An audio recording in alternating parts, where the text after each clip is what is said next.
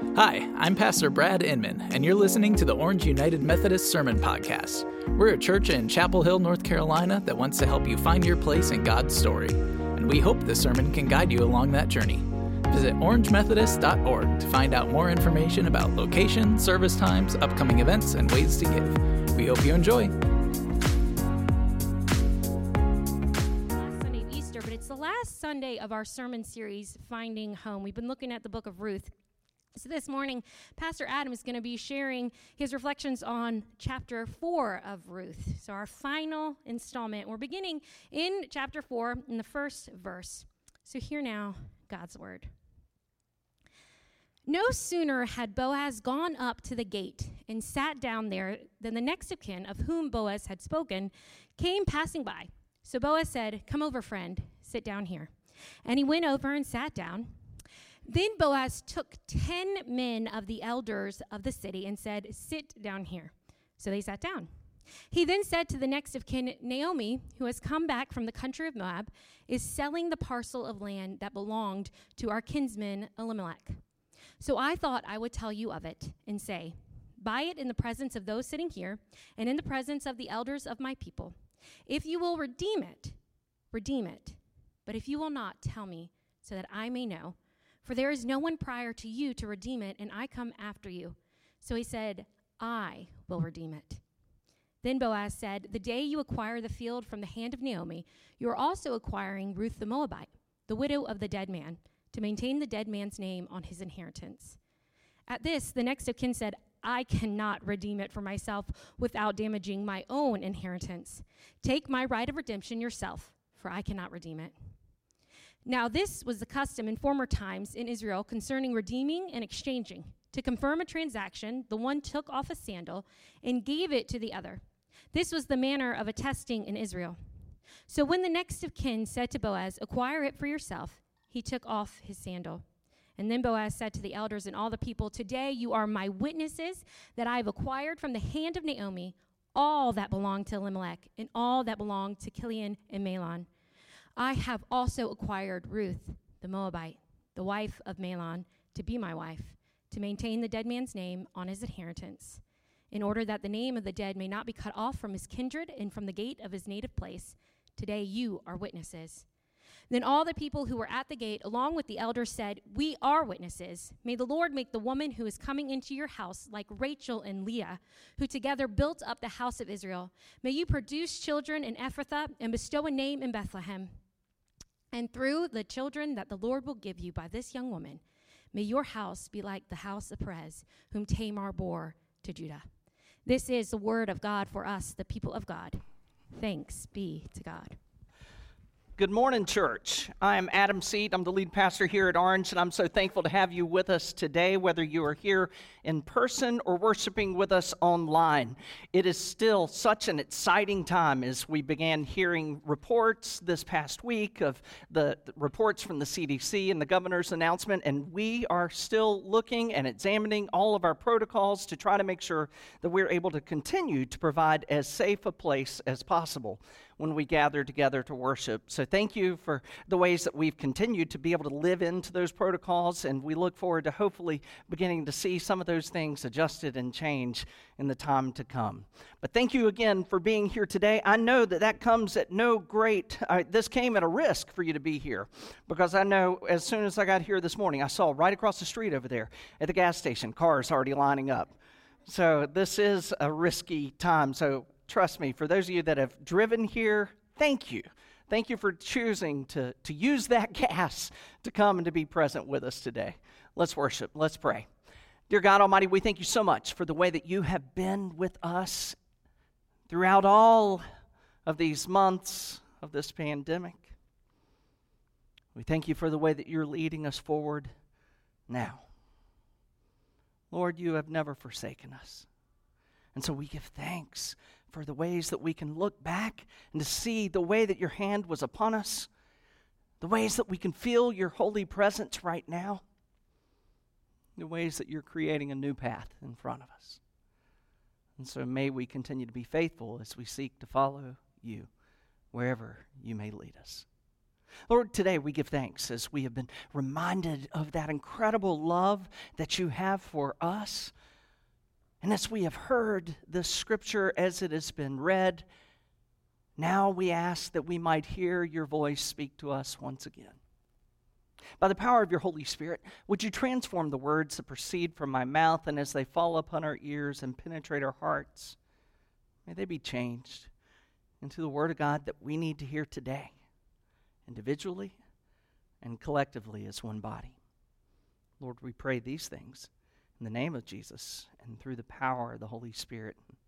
All of God's people said, Amen we are concluding our worship series that we've been in uh, regarding the book of Ruth. We've been looking at this for the past three weeks, and then today we draw to a conclusion. And uh, we've called it Finding Home because as we look at the story of Naomi and Ruth and their desperate attempt to find home, we're looking at the ways that we ourselves also have to find home. I really, this week, thought about even changing uh, the ser- series title to Finding Gas because it seems that when you find out about a place, people would let people know. And goodness, I heard on the news about people lining up at 4 o'clock in the morning to get gas. I, I can't even imagine that the desperate need to be able to get that gas or the panic that people were experiencing, hoping that they would find it. But once again, we are looking at what it means for us to find home. And here at Orange, it is our mission that we are going to be a place that helps people find their place, find their home in God's story. And all of us, all of us, no matter who you may be, have a place in God's story. And so we started looking at this passage of Scripture, this book, this short book that tells us this story of Ruth. Now, before we get into it, I want to ask how many times have you experienced a time in your life that you have been completely just lost and felt hopeless. And to, to say this, I, am reminded of several years ago, I was participating in an event in New York City. Now, big country going to big city. They say it's the city that never sleeps, except for Sunday morning. I promise you, because it was Sunday morning and I was having to make my way from my hotel to uh, the start of the New York City Marathon. And to get to the start of the New York City Marathon, I had to take a subway. I knew I had planned out my route. I knew exactly which which subway I was going to get on. I knew what time I was supposed to get there to ride on that subway. And I would get down there and I'd get to the ferries and I would ride the ferry over to where the race was going to start. And I mean, it was going to be 52,000 people that were participating in this race. And so I knew surely I would be able to find somebody else in the city of millions, the city that never sleeps. I would be able to follow the crowd. That was not the case. I remember going out of my hotel and making my way to the subway station and I hear over the intercom as I'm making my way to the part that I knew that I was supposed to be getting on, where I would get my train, I would hear the announcement. And it sounded exactly like that. And I, I could not understand what was being said. And so I looked and I saw on the screen something, there was a display that said that that train was closed for the day. And I suddenly was desperate. I had no idea. How am I going to get to the start of the race? And so, as I'm standing there waiting, thinking that I see that the sign says that the train is closed for that day, then I go running up the stairs, which is not a good thing when you're getting ready to have to run 26.2 miles. And so I go running up the stairs, try to find somebody that could tell me where it was I was supposed to go. And as I'm running up the stairs, guess what I hear happening down below where I had just come from? The train that was supposed to be closed, I heard the train going. And so I go running back down, hoping that it was going to stop, and it did not. And so I go running back up the steps. All of this, mind you, before I had to run the 26.2 miles. And Barry, we can never forget the point two, can you? 26.2. And so as I made my way back up there, I finally saw a group of people. And you can always tell who the runners are in a race because they've got weird, funky shoes on and dressed kind of crazy. And especially for that race because everybody's wearing something that has their name on it so that when you're running past the 2 million and some people that line the streets of New York for that race, they can call out your name. And I finally saw a group. And I asked them, Are you going to the start of the race? And none of them spoke English. But I knew because the way that they were dressed, I knew they were my people. And so I followed them. I went with them, even though I was a stranger to them, and I was probably very stranger to them. But I went along with them and finally found my way. And I will forever be grateful for those people that helped me find my way. When I was lost, there was somebody that welcomed me. Even though I was different, even though I was stranger, they welcomed me. They helped me find my way. I see that lived out in this passage of Scripture as we look through the book of Ruth. And just in case you've missed it, you can go online and watch the other weeks. But just in case you aren't familiar with the story of Ruth, what we learn about in the story of Ruth, in the book of Ruth, in Ruth chapter 1, we have Naomi and her husband Elimelech. They're from Bethlehem, and there is a great famine that has taken place. And so Elimelech takes his wife Naomi, and they go to Moab. Now, what's interesting about them going to Moab is the people of Moab and the people of Israel, they did not care for one another. It was deep seated, it was long. Look, you see it on the news today. You still see how there's so much conflict in that part of the world. There was this deep seated resentment towards one another. And so the fact that, that Elimelech took his wife Naomi from Bethlehem to go to Moab tells you it was desperate. And they go and they find home there for the time being. They find able, he's able to provide for his wife. And then they have two children, two boys. And then we learn that Elimelech dies. As Elimelech dies, Naomi is left widowed with her two sons. Desperate times but she there finds two wives from the land of Moab for her two sons so that they may have a future. And they get married, and that is where we are introduced to Ruth. Ruth marries one of the two sons. But then, as it seems like everything is going to be okay, both of Naomi's sons die, leaving Naomi with her two daughters in law of the land that they're in. Naomi knows nowhere else to turn. So Naomi attempts to send them back to their family's home because that was her intent. She's going to go back to her family and hope that someone will provide shelter and take care of her. And one of the daughters kisses and weeps and goes back to her family, but not Ruth. That's where we have that beautiful passage where Ruth makes this, demonstrates her resolve, her commitment to Naomi. And she says, Where you go, I will go. Where you stay, I will stay. Your people will be my people. Your God will be my God. Where you die, I will die, and there I will be buried. I mean, this, this commitment to Naomi. And so they go back, they go back to Bethlehem. And as they go back to Bethlehem, again, I, I, find it so fascinating. As they enter into Bethlehem, people are pointing out, oh, there's Naomi. And Naomi says, don't call me Naomi. Naomi is a name that means pleasant. Says, don't call me Naomi, but call me Mara which is a name that means bitter. That tells us of the mindset. And so, there, as we moved into chapter 2, we saw how Ruth was sent out into the fields to glean. Gleaning is when you go behind those who have picked the crop, and there's always some that is left behind. And so they can come behind that group that has already been harvesting and then pick what's remaining. As I moved here, I, I, used to live in Spivey's Corner. Some of you have heard of Spivey's Corner. And I, as I served a church there, I had some farmers in the area. And it was always wonderful because sweet potatoes were a big thing in that area. And so, as they would harvest the sweet potatoes, the size of the sweet potatoes that would be left in the field would feed, I mean, just one would be massive, but it was too big for them to be able to take to the grocery store to sell. And so, those farmers would a lot of times bring us some of that which had been gleaned from the field.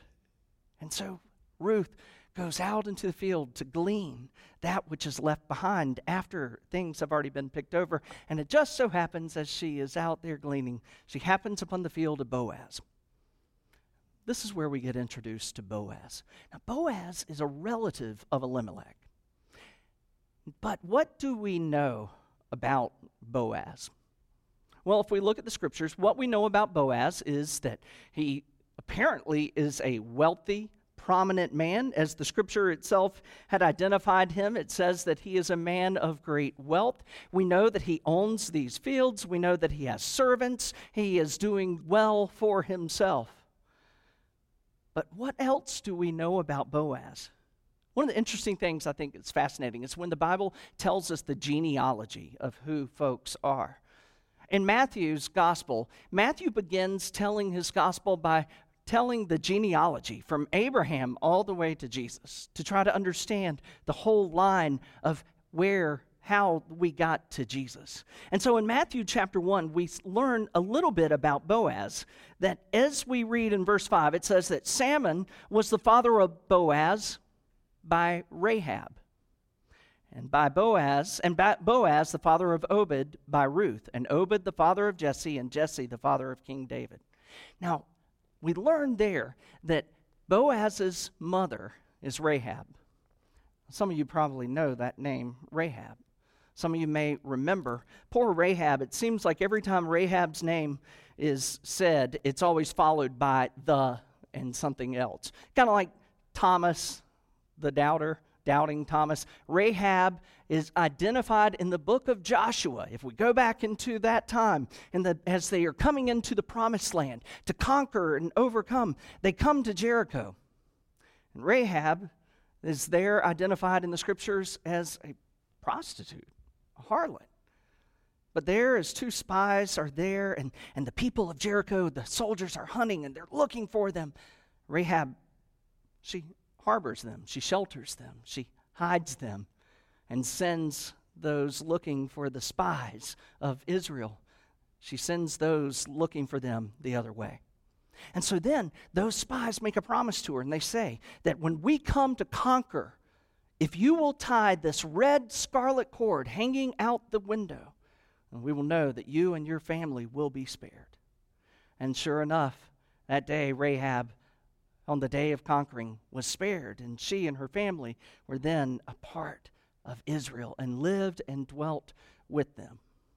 But you know what's funny? As we continue to identify Rahab in that way, so many times when we think about it, I bet those people never let her forget her past. You know, don't people have a way of bringing up our past? One flaw, and that's what we seem to be known for. And so I bet Rahab never got to forget her past. I bet it followed her like a shadow. Wherever she went, even though she had done this wonderful thing, even though she had taken a great risk to help the people of Israel, even though she had done this, don't you know there was always whispers? Well, there's Rahab. You know what she used to do? Sometimes we probably feel even that way about people that look upon us. Oh, there's Adam. We know who he used to be. I've told some of you before about when I went into to, to seminary. I met a friend who was working at another church, and I had gone to undergraduate at Campbell University. And there I'd been involved in student government. I'd been involved in a lot of things that I probably should not have been. And so, as this friend of mine from seminary was working at another church, she met someone that had gone to Campbell right about the same time that I was there. And so my friend said, Oh, I have a friend in school at Duke with me uh, who went to undergrad at Campbell, Adam Seat. And the person said, Adam Seat? And the person and my friend said, Yes, Adam Seat. And they said, And he's studying what? She said, he, He's studying to become a pastor. And she said, Well, it must be a different Adam Seat. All she could remember is who I used to be and not who I was. And folks, that's the way so many times people look upon us. They look at us who we used to be. And sometimes we take on those things, and that's the way we look at ourselves. We look at ourselves and we think, instead of being found, that we're still lost. And I can only imagine how Rahab lived that life, probably always holding on, remembering, because people would never let her forget.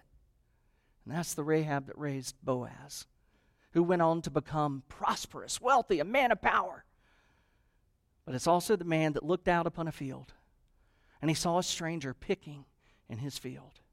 Someone who was not like him, somebody who was not like all the other people around. He said, You pick in my field. You, we will look over, look after you. You only stay here. See, Boaz knew because his mother knew. And because of that, he took that and he made sure that Ruth was going to find a home. Now, then, as Pastor Corey reminded us last week, there was still great risk that Ruth had to do, and Naomi equipped her and sent her into the to be at Boaz and to offer herself and essentially say, Marry me, take care of me, throw your cloak over me, let me find home. Boaz was willing to do that. He was willing to do that. But he knew that there was still one, and that's where we get to today. There was one that was a closer relative. Now, it may seem foreign to us, but in that day and time, we know that we want their, the laws were established to help make sure that people were taken care of. People, there were protections for individuals, and there was protections for widows, those to be taken care of, to be redeemed.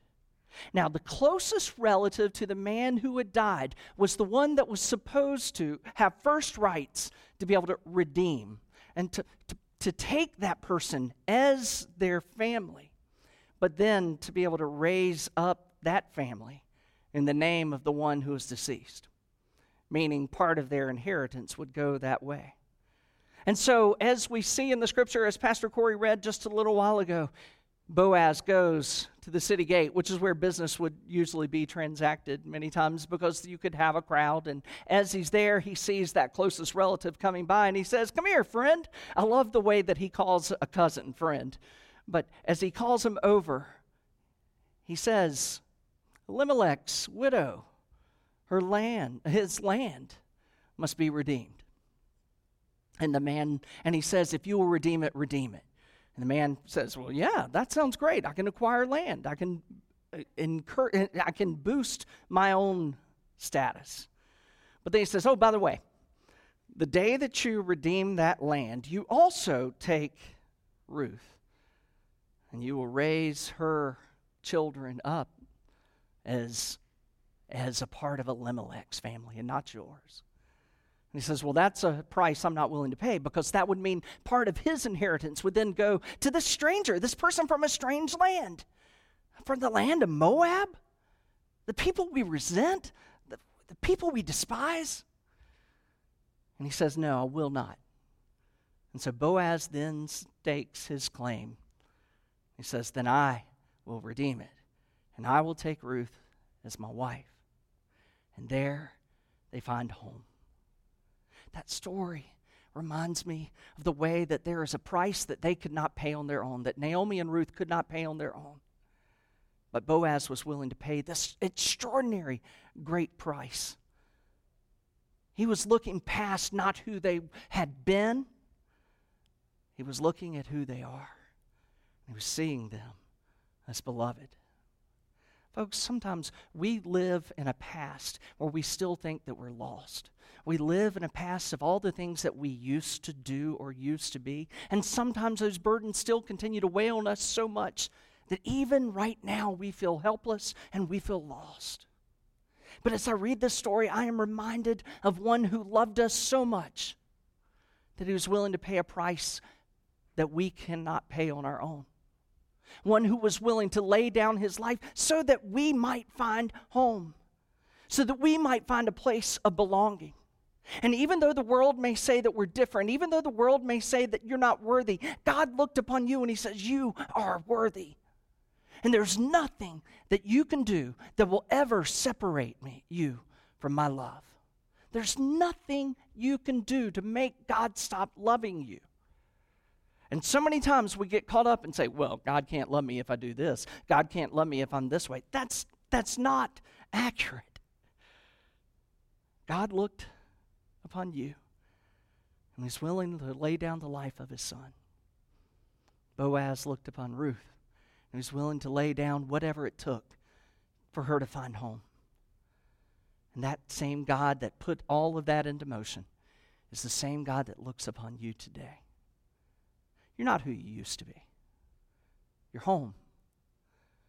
God has covered you. And in the midst of whatever struggles we may be enduring right now, find hope that God looks upon you and He says, You are my beloved. You are home. Let us pray.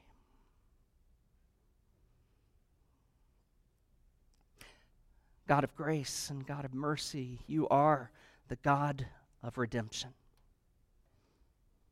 Lord, when we were lost and knew nowhere else to turn, you find us. You deliver us. You lead us home.